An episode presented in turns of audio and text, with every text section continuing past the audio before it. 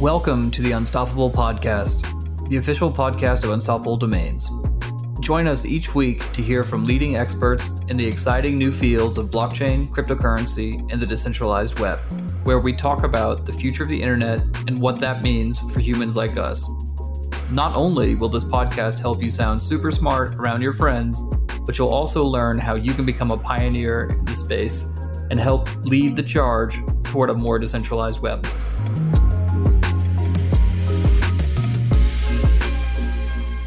Hey, everybody, welcome back to the Unstoppable podcast. I'm your host, Diana Chen, and I'm here today with our guest, Regan Bozman. He is the founder of Dove Mountain Partners and also an investor at Free Company. Um, and I'm very excited to talk to him all about investing in crypto projects, and he's going to really give us the insider scoop on how all of, all of that works. So, welcome, Regan. Thank you so much for being here today. Yeah, thank you for having me on. Awesome. So before we dive into, you know, what you're working on right now, I'm curious to know about your background and how you got into crypto. So take us all the way back to when you first heard about it. Like what was it about crypto that caught your interest and then how did you start learning about it? Yeah, so I think the first time I really like started sort of diving into the space, I, I moved out to San Francisco at the beginning of 2016 to work on the investing team at AngelList and worked on like a few crypto deals there. Honestly, was was not smart enough to really pay much attention, and so kind of thought this like Bitcoin thing was interesting, but didn't really do much about it. And then we spun CoinList out of AngelList in like the summer of 2017, and I jumped over as the first employee. For some context, if people don't know, um, AngelList, at least a part of the business I worked on, was sort of this basically like capital marketplace for money going into early stage venture. And uh, both for like regulatory and strategic reasons, like it made sense to do a business basically doing that in crypto kind of separately. And so for me, it was really uh, some of the smartest people I'd worked with at AngelList were, were going to work on this. And so I wanted to work with them. And it seemed like there was a much more blue ocean opportunity to like innovate in capital markets and crypto rather than adventure, just because it was so much less defined.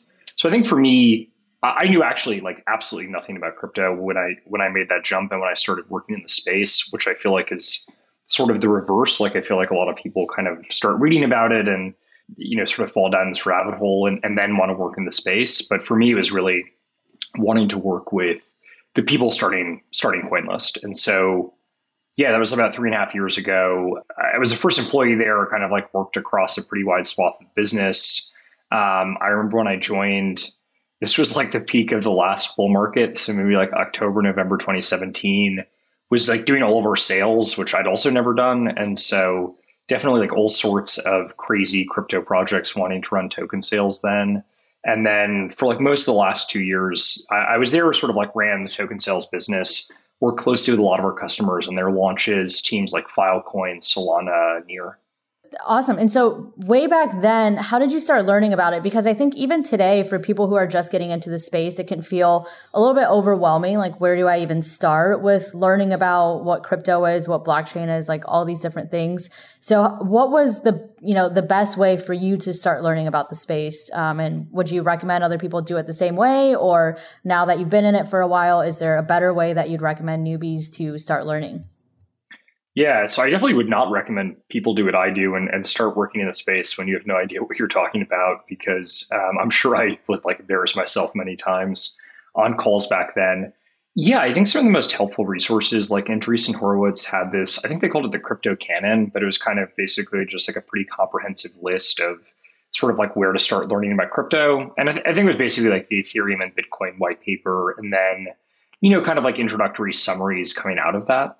I found like Linda Xie, who's at Scalar Capital, has like this really good like introductory series about a bunch of different crypto assets. And then I actually found like the kind of cultural history like pretty helpful. So Digital Gold by Nathaniel Popper is is like an awesome history of kind of early Bitcoin. And then I'm gonna forget the guy who wrote it, but the I think it's actually Ben Mezrich who wrote Bitcoin Billionaires, which is about the Winklevoss twins and like that's like a little bit more of like a drama than just like a pure history, but it, is like actually pretty interesting sort of look at like the early commercial, uh, commercialization of, of Bitcoin. So I think for me, like those were two of the most helpful resources when I started working in it. I have both of those on my bookshelf, but I, I have not read them. I have to admit. I hi- highly recommend both of them. I, I, definitely plan to get around to uh, to checking both of those out. So, for somebody who's brand new to the space, how would you explain crypto to them in like a short, you know, what's like your one minute pitch of what what is crypto in a way that is interesting and gets them excited to learn more? I think like the simplest analogy I've heard is kind of like you know, if traditional money is like sort of just a, a database, like crypto is kind of like a Google sheet where like anyone can like basically it's like collaborative. I, I think it's like the Bitcoin rabbi uh, used this analogy, so I, I like give credit to him. But I think that's kind of like the easiest way to sort of like think about a, distributed ledger is, is, something like a Google Doc where there's you know a bunch of different like access points and, and people are sort of referencing a single single point.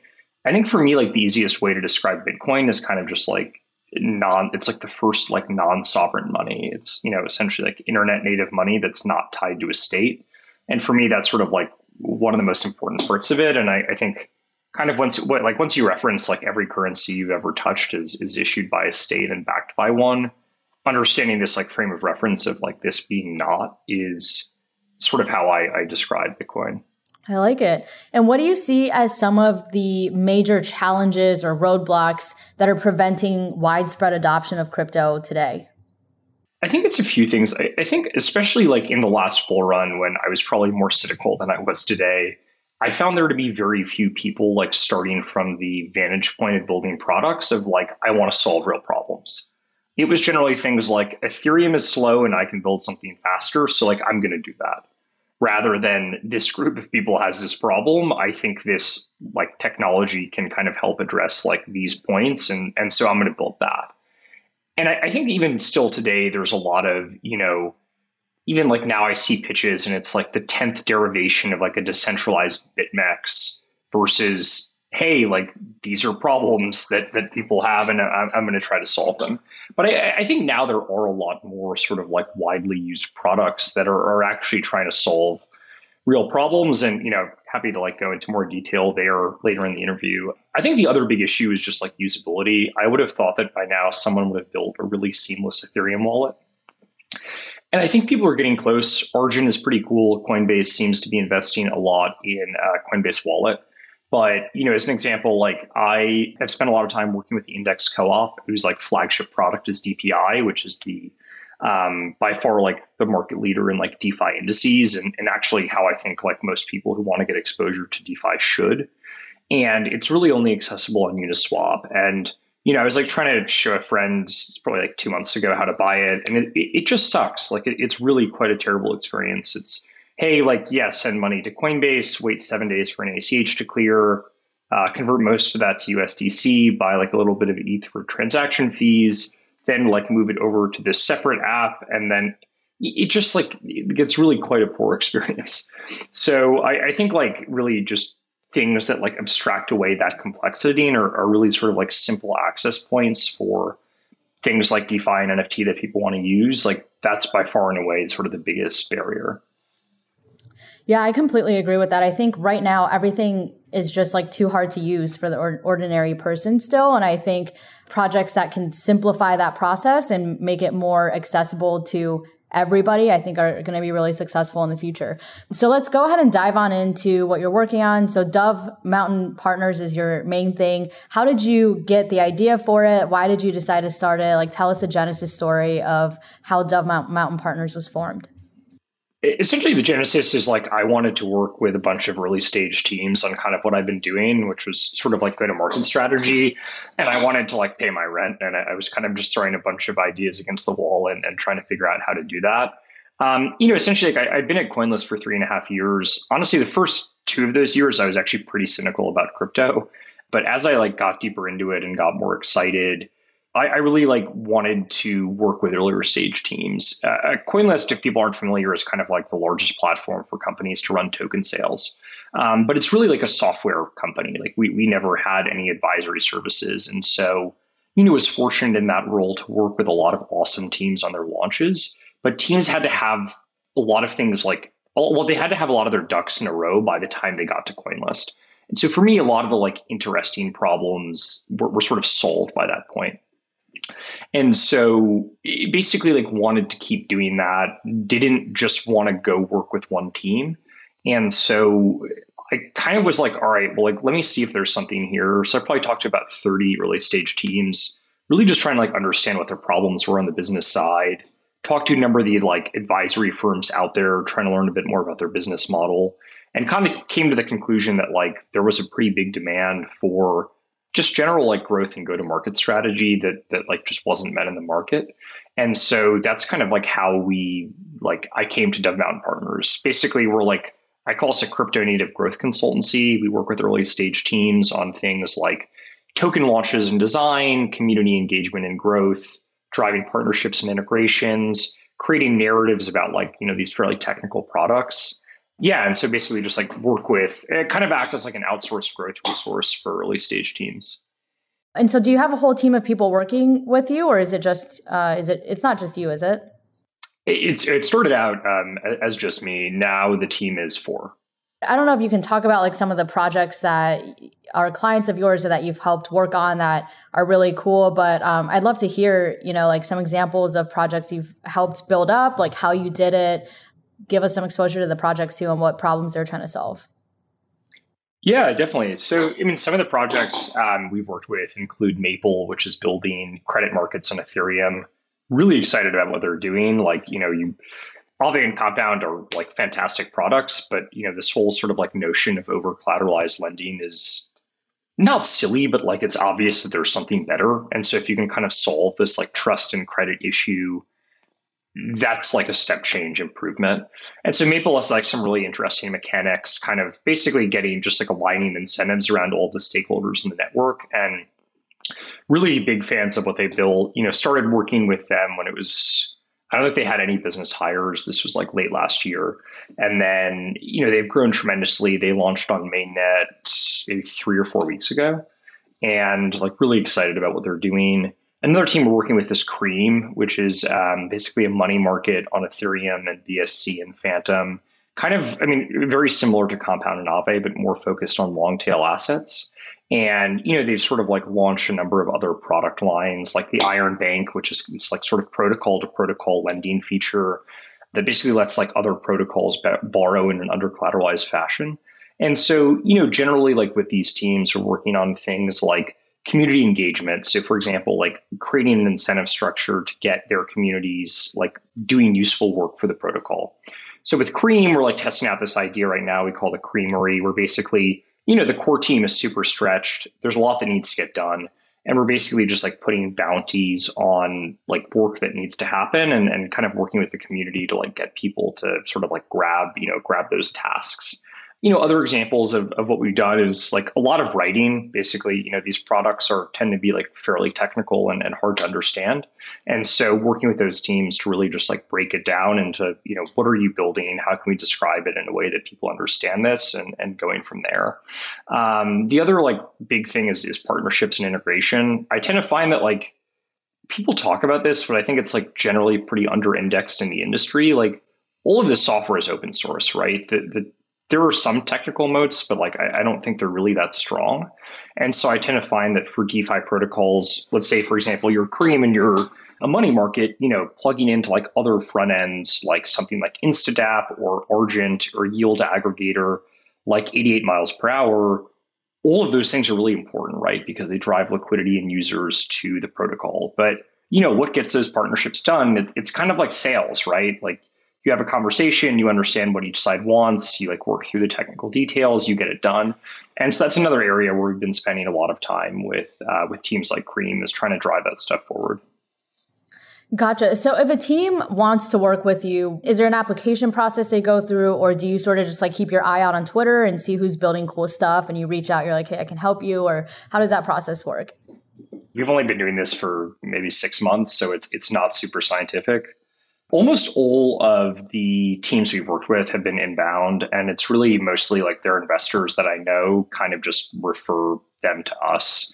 Two years ago there was like less of a focus on growth and marketing. There were still a lot of these like very hard technical challenges that needed to be solved but now that ethereum scaling is sort of like coming to the forefront and i think a lot of these products are just much more usable than they were previously and like apps like Uniswap show that you can have hundreds of thousands of monthly active users for a DeFi product. I think a lot of teams and, and their investors are starting to recognize growing communities, getting token holders engaged, and just generally driving like usage of a product is sort of like an under indexed area in crypto. And so teams are investing a lot more in it. Gotcha. And so, what are like some criteria that you have either on paper or just in your head when you're presented with a new project and determining like whether you want to help them, whether you're able to help them? What's that thought process like? We've only really worked with like warm referrals. So, like, we know someone who's either invested or we know someone on the team. I, I think they're like, we just, people can be difficult to work with. And, and we're fortunate in that there's a lot of demand for what we do. And so, like, we want to make pretty sure that this is going to be like fun on both sides. Beyond that, like we try to have some quality barrier. And so I, think they're like, it, it's not really rocket science. It's probably kind of how most investors look at a, a protocol, but we want to structure these contracts where it's primarily like upside in the form of tokens that we're earning. And so, you know, if we don't think something's going to do well, if we wouldn't be excited about accumulating this, like it, it just doesn't really make sense. I think the other thing is like, is this differentiated? Like we can we can help um, on the marketing side, but like if something is a fork of like an options protocol and it's like a little bit more efficient on the liquidity side, for example, right? Like I, I don't think there's that much we can do there because like the product is just not that differentiated. So I think it's really like, do we think we can deliver value to this team? Gotcha. And then in terms of which stage of development is best for you to jump in and help them, would you say it's like in the very early stages right after the idea is formed and before very much is executed on or would you say it's a little bit later on when they've you know done some things on their own and then they just need to like scale up? Uh, what stage of development would you say is the best fit for coming to dove mountain partners? Yeah we've generally I, we've worked with teams that like run the gamut from pre-product to like cream which has had a product live for nine months I think where we've generally focused, and I, I, think like I feel good about the work we've done, is teams that are like three months, four months, five months ahead of a token launch. And so we can kind of work with them to drive a narrative, like drive momentum around that. And then after that, really focus on like driving integrations, making sure that like the token is useful and it's kind of like on all the protocols it should be. I think, yeah, basically like a few months before token launch is kind of where we can add the most value. Gotcha. And then long term, what's your long term vision for Dove? Like, where do you see uh, Dove Mountain Partners being in, you know, maybe five years down the line? Like, our business model is very much a we're like a consultancy. Like, we kind of look like an agency as a business model. We're a bit different in that we try to take as little cash as possible and really optimize for upside in the form of tokens. And so there we kind of look like investors. But, you know, like, yeah, we don't look that different than like an agency that's running Google ads. And I don't really have much interest in scaling that linearly. It's it's just like not very scalable. For me, the vision is really it seems like it's obvious that there's going to be a massive economy around these protocols. And it also seems obvious that these protocols don't want to build thousand person core teams right? You look at Uniswap and they're doing about the same spot volume as Coinbase with like 30 employees, and Coinbase has, I, don't even know how many, let's say it's like 1,500. Uh, Uniswap obviously doesn't want to hire 1,500 people. So it seems clear that these protocols are going to outsource a lot of things that companies have historically done in house. And I think there's a very big opportunity to like service those protocols. So that's really the vision. And we kind of started with this like growth strategy as our wedge. But to me, it's really these protocols need a lot of help. There's not a lot of organizations that are like well set up to sort of service them. And so I think everything from like treasury management to um, you know network growth to like community engagement, all, all of that stuff, running grants programs, all of that stuff is really important, and these teams need help with it. The other thing I, I think is really interesting is like just DAOs as a way to sort of like scale human organization. And so right now we're a Delaware LLC, and it seems somewhat ironic to like serve the protocol economy as a Delaware LLC. And so, you know, we're like, we're going to like turn this into a DAO at some point pretty soon. One thing you mentioned is, you know, like companies like Uniswap don't necessarily want to hire out maybe a team of 1500 like Coinbase has. Do you think that'll be a trend moving forward with these crypto and web3 companies and uh, protocols is, you know, sort of keeping it lean and uh, maybe outsourcing in the form of, you know, somebody like Dove Mountain Partners or even by forming a DAO and outsourcing that way? Yeah, so our, our vision there is like we really think we can build a DAO to just do useful work for protocols. And I realize it's like quite vague, but there's pretty consistent needs across protocols. And we think we can build like, you know, an on-chain organization that can service those needs. For example, like every protocol needs help with translation, right? Like they have blog posts in English and they want to translate them to Mandarin every protocol needs help with like getting analytics dashboards set up on something like Dune. And so the, the vision for like what we're building is really setting up an organization to service them. And at the same time, building an organization that helps people who want to break into the space like enter it.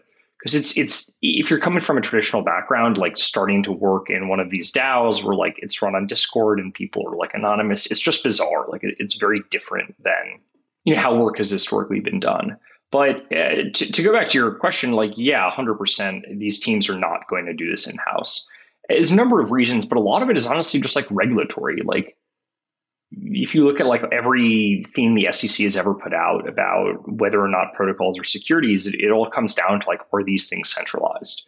And so I, I am like fully convinced that both like because they don't want to and they genuinely want to build decentralized protocols and because the lawyers will force them to uh, these protocols are, are not going to build big teams and do a bunch in house they're really going to try to outsource as much as possible all right, so I want to talk a little bit about Free Company as well. You're an investor there. So Free Company, I believe, is a is a VC, correct?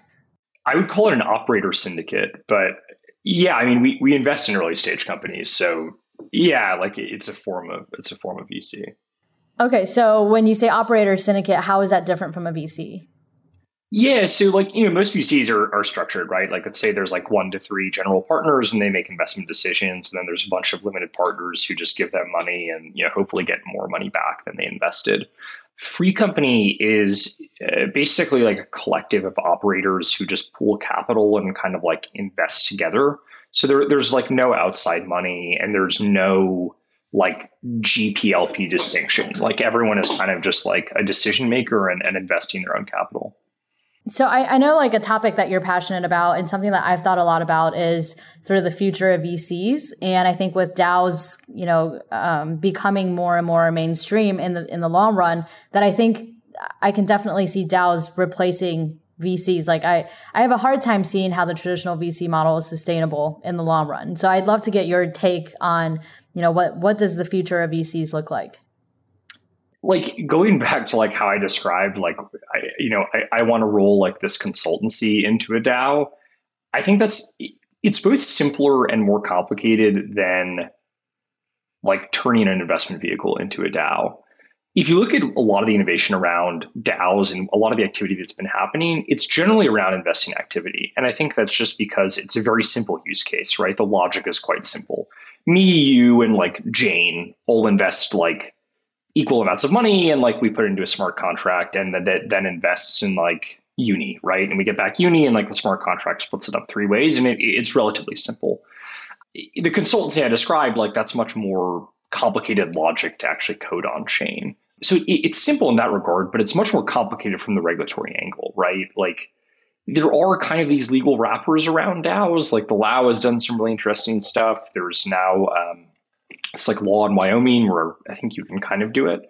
But from my point of view, like once you wrap one of these things in like a legal entity, it doesn't really become that much simpler. Like it add, actually adds a lot of complexity where like every on-chain transaction, right? Like you have to take off-chain and report as taxable income and, and all of that. So I, I think they're like having contributed to DAOs and participated in them, fully convinced that like this is a pretty meaningful part of the future. And I think a, a lot of like flow, like just flows of funds in investing can and should be like automated by smart contracts and will. Where I think there's still a really big gap is, you know, you look at a fund like actually any crypto fund over $10 million and like they have institutional LPs in that. And are any of those LPs ready to just like dump 5 million USDC into a smart contract with like no legal agreement? No, I, don't think they are. I think you're starting to see it like take off in sort of like more of these informal things like, hey, we want to buy an expensive NFT. Let's like roll a DAO to like pool our, our funds. And it makes sense to start there.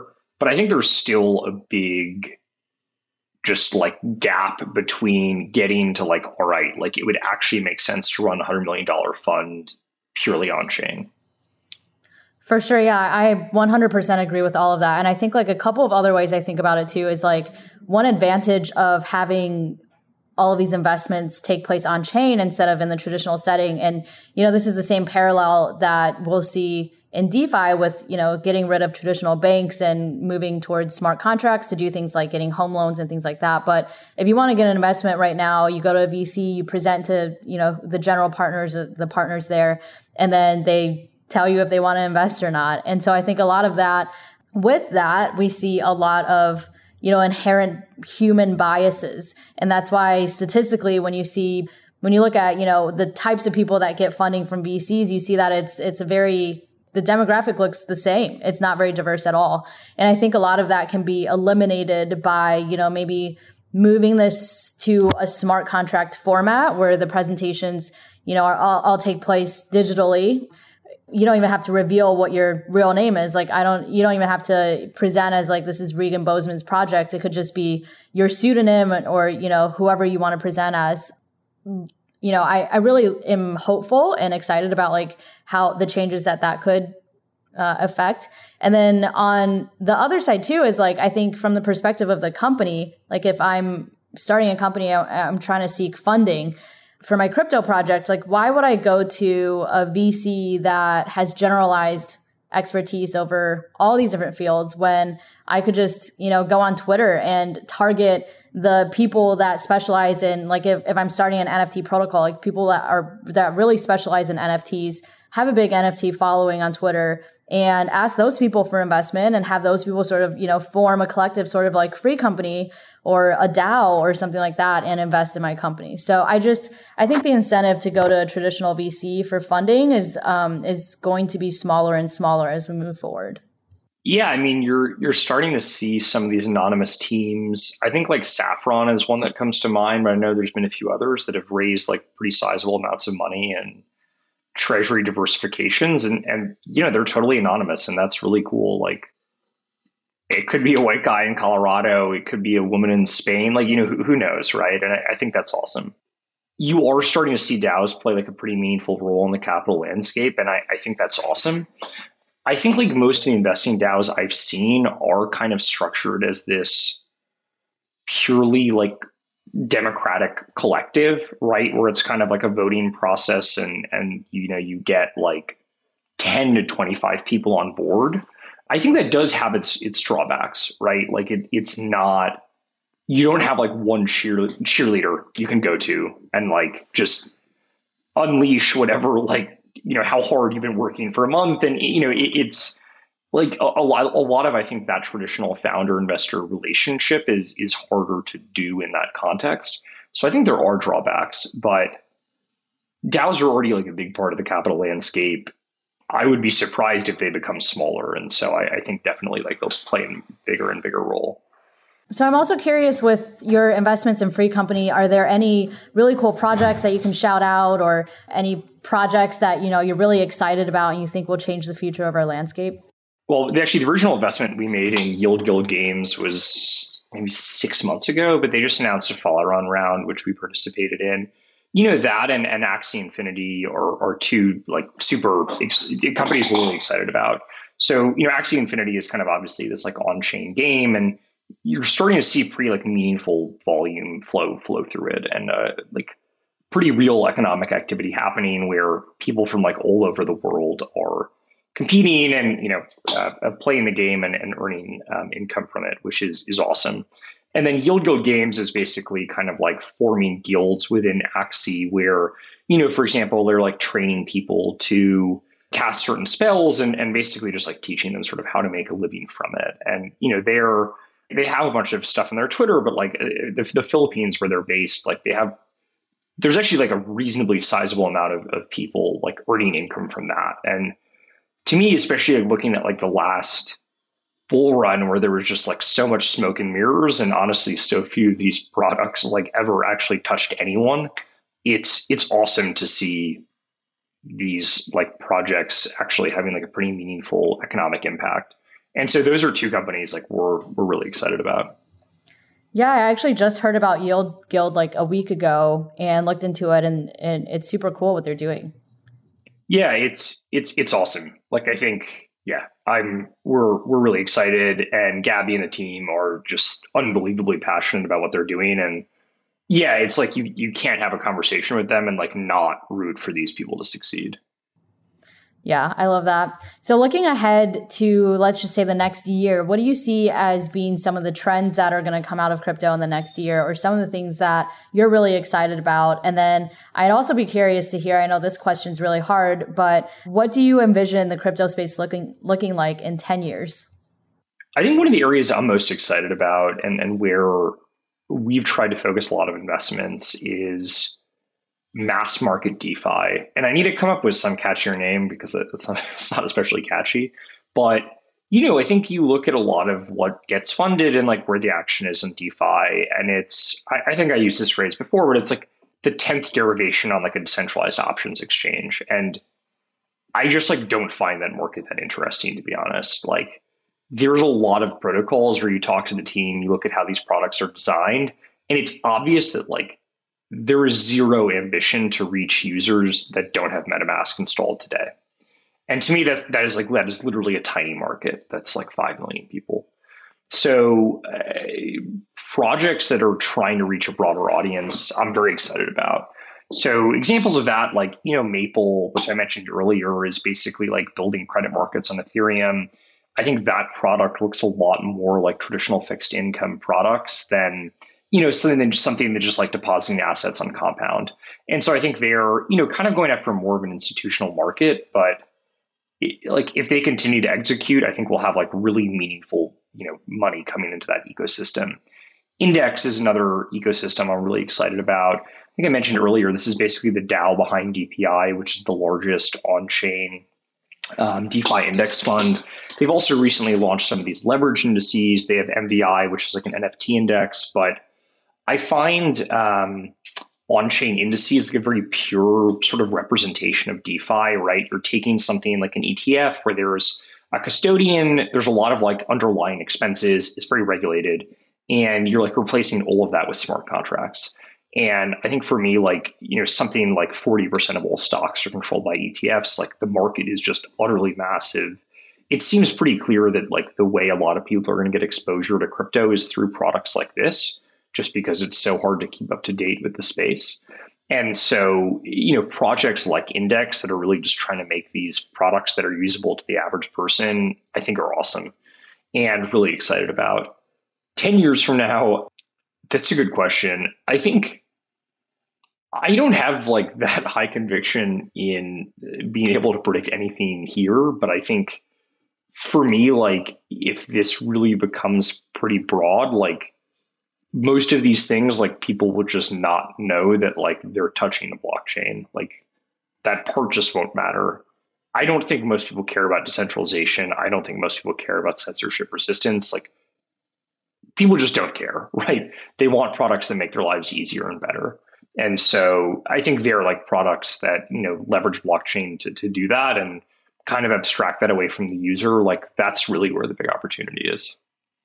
Yeah, for sure. I can, I definitely agree with that. All right. So I've got a couple of questions from the community. This is questions from Twitter. The first one is from Big Sky, aka Simon from Index Co-op that you just shouted out. He says, "What is the secret to crypto deal making?"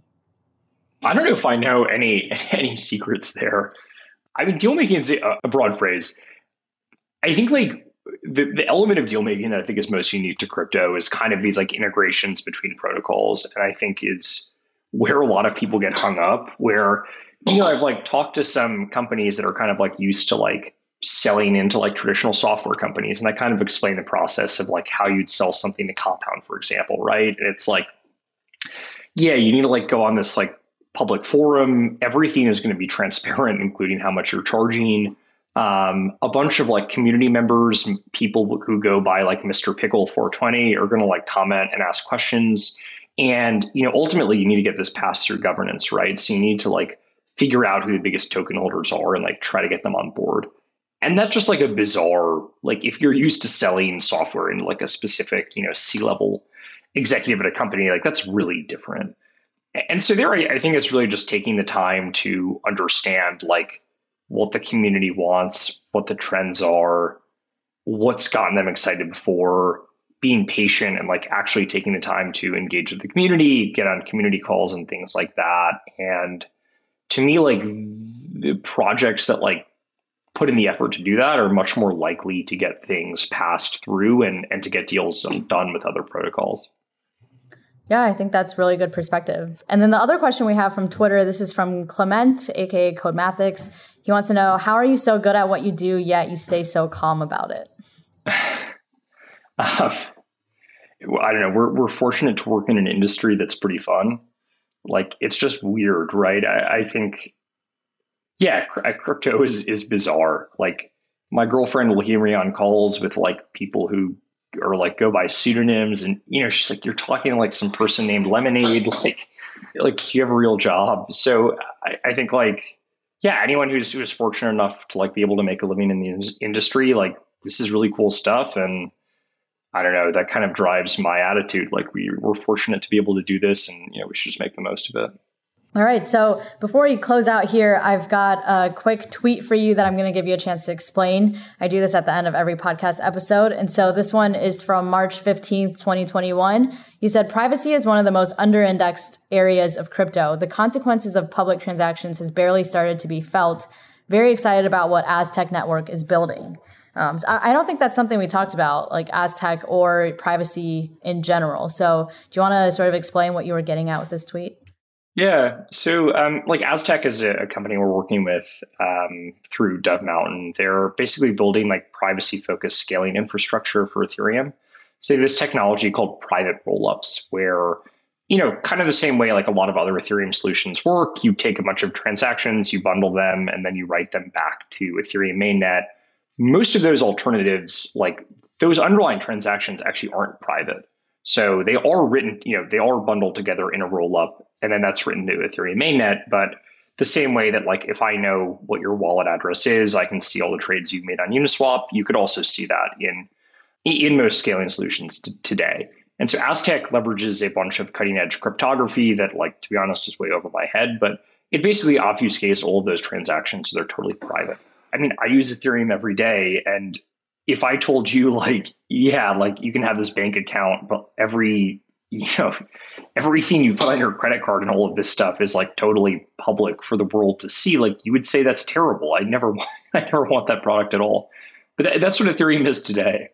And so I think here, like, it, it is that way because there hasn't really been an alternative, but there will be soon. And, you know, Aztec's not the only team working on this, but I think you look at areas like payments, which seems pretty clear that like blockchains can offer like better alternatives to a lot of things that exist today.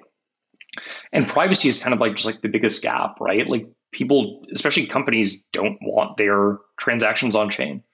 And so, you know, I think like privacy has kind of historically been this like dark corner of crypto where you have stuff like Tornado Cash and mixers and like, you know, the, it gets associated with a bunch of hacks and like that, that's not wrong, but I think being able to transact privately on public blockchains will unlock a ton of use cases like payments. And there's really just like not that many teams focusing on it today. So very excited about that space. And yeah, like I think, you know, most people like if the IRS, for example, found out what your wallet was, right? Like they know exactly how much tax you owe them, you know, and they can come back to you in five years. Like there's a lot of just there, there's consequences to all this stuff being public, right? Like the second Vitalik sends his like Shiba coins, like everyone on earth knows.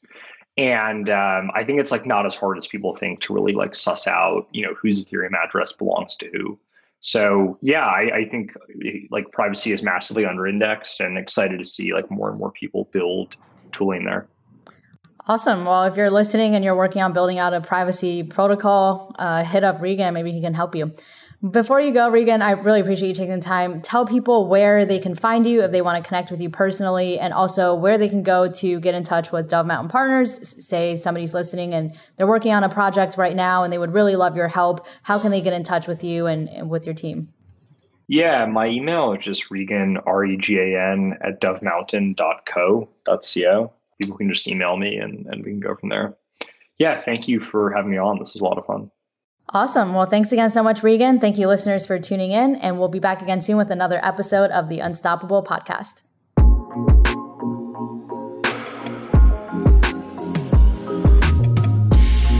We hope you enjoyed this episode of the Unstoppable Podcast. If something we said today resonated with you, please rate, subscribe, and download our podcast and share this episode on social media with your network. And remember, the fun doesn't have to stop when the episode ends. You can continue this conversation with us on Twitter by tweeting your questions, thoughts, and ideas to Unstoppable Web. We look forward to chatting with you, and thanks again for listening.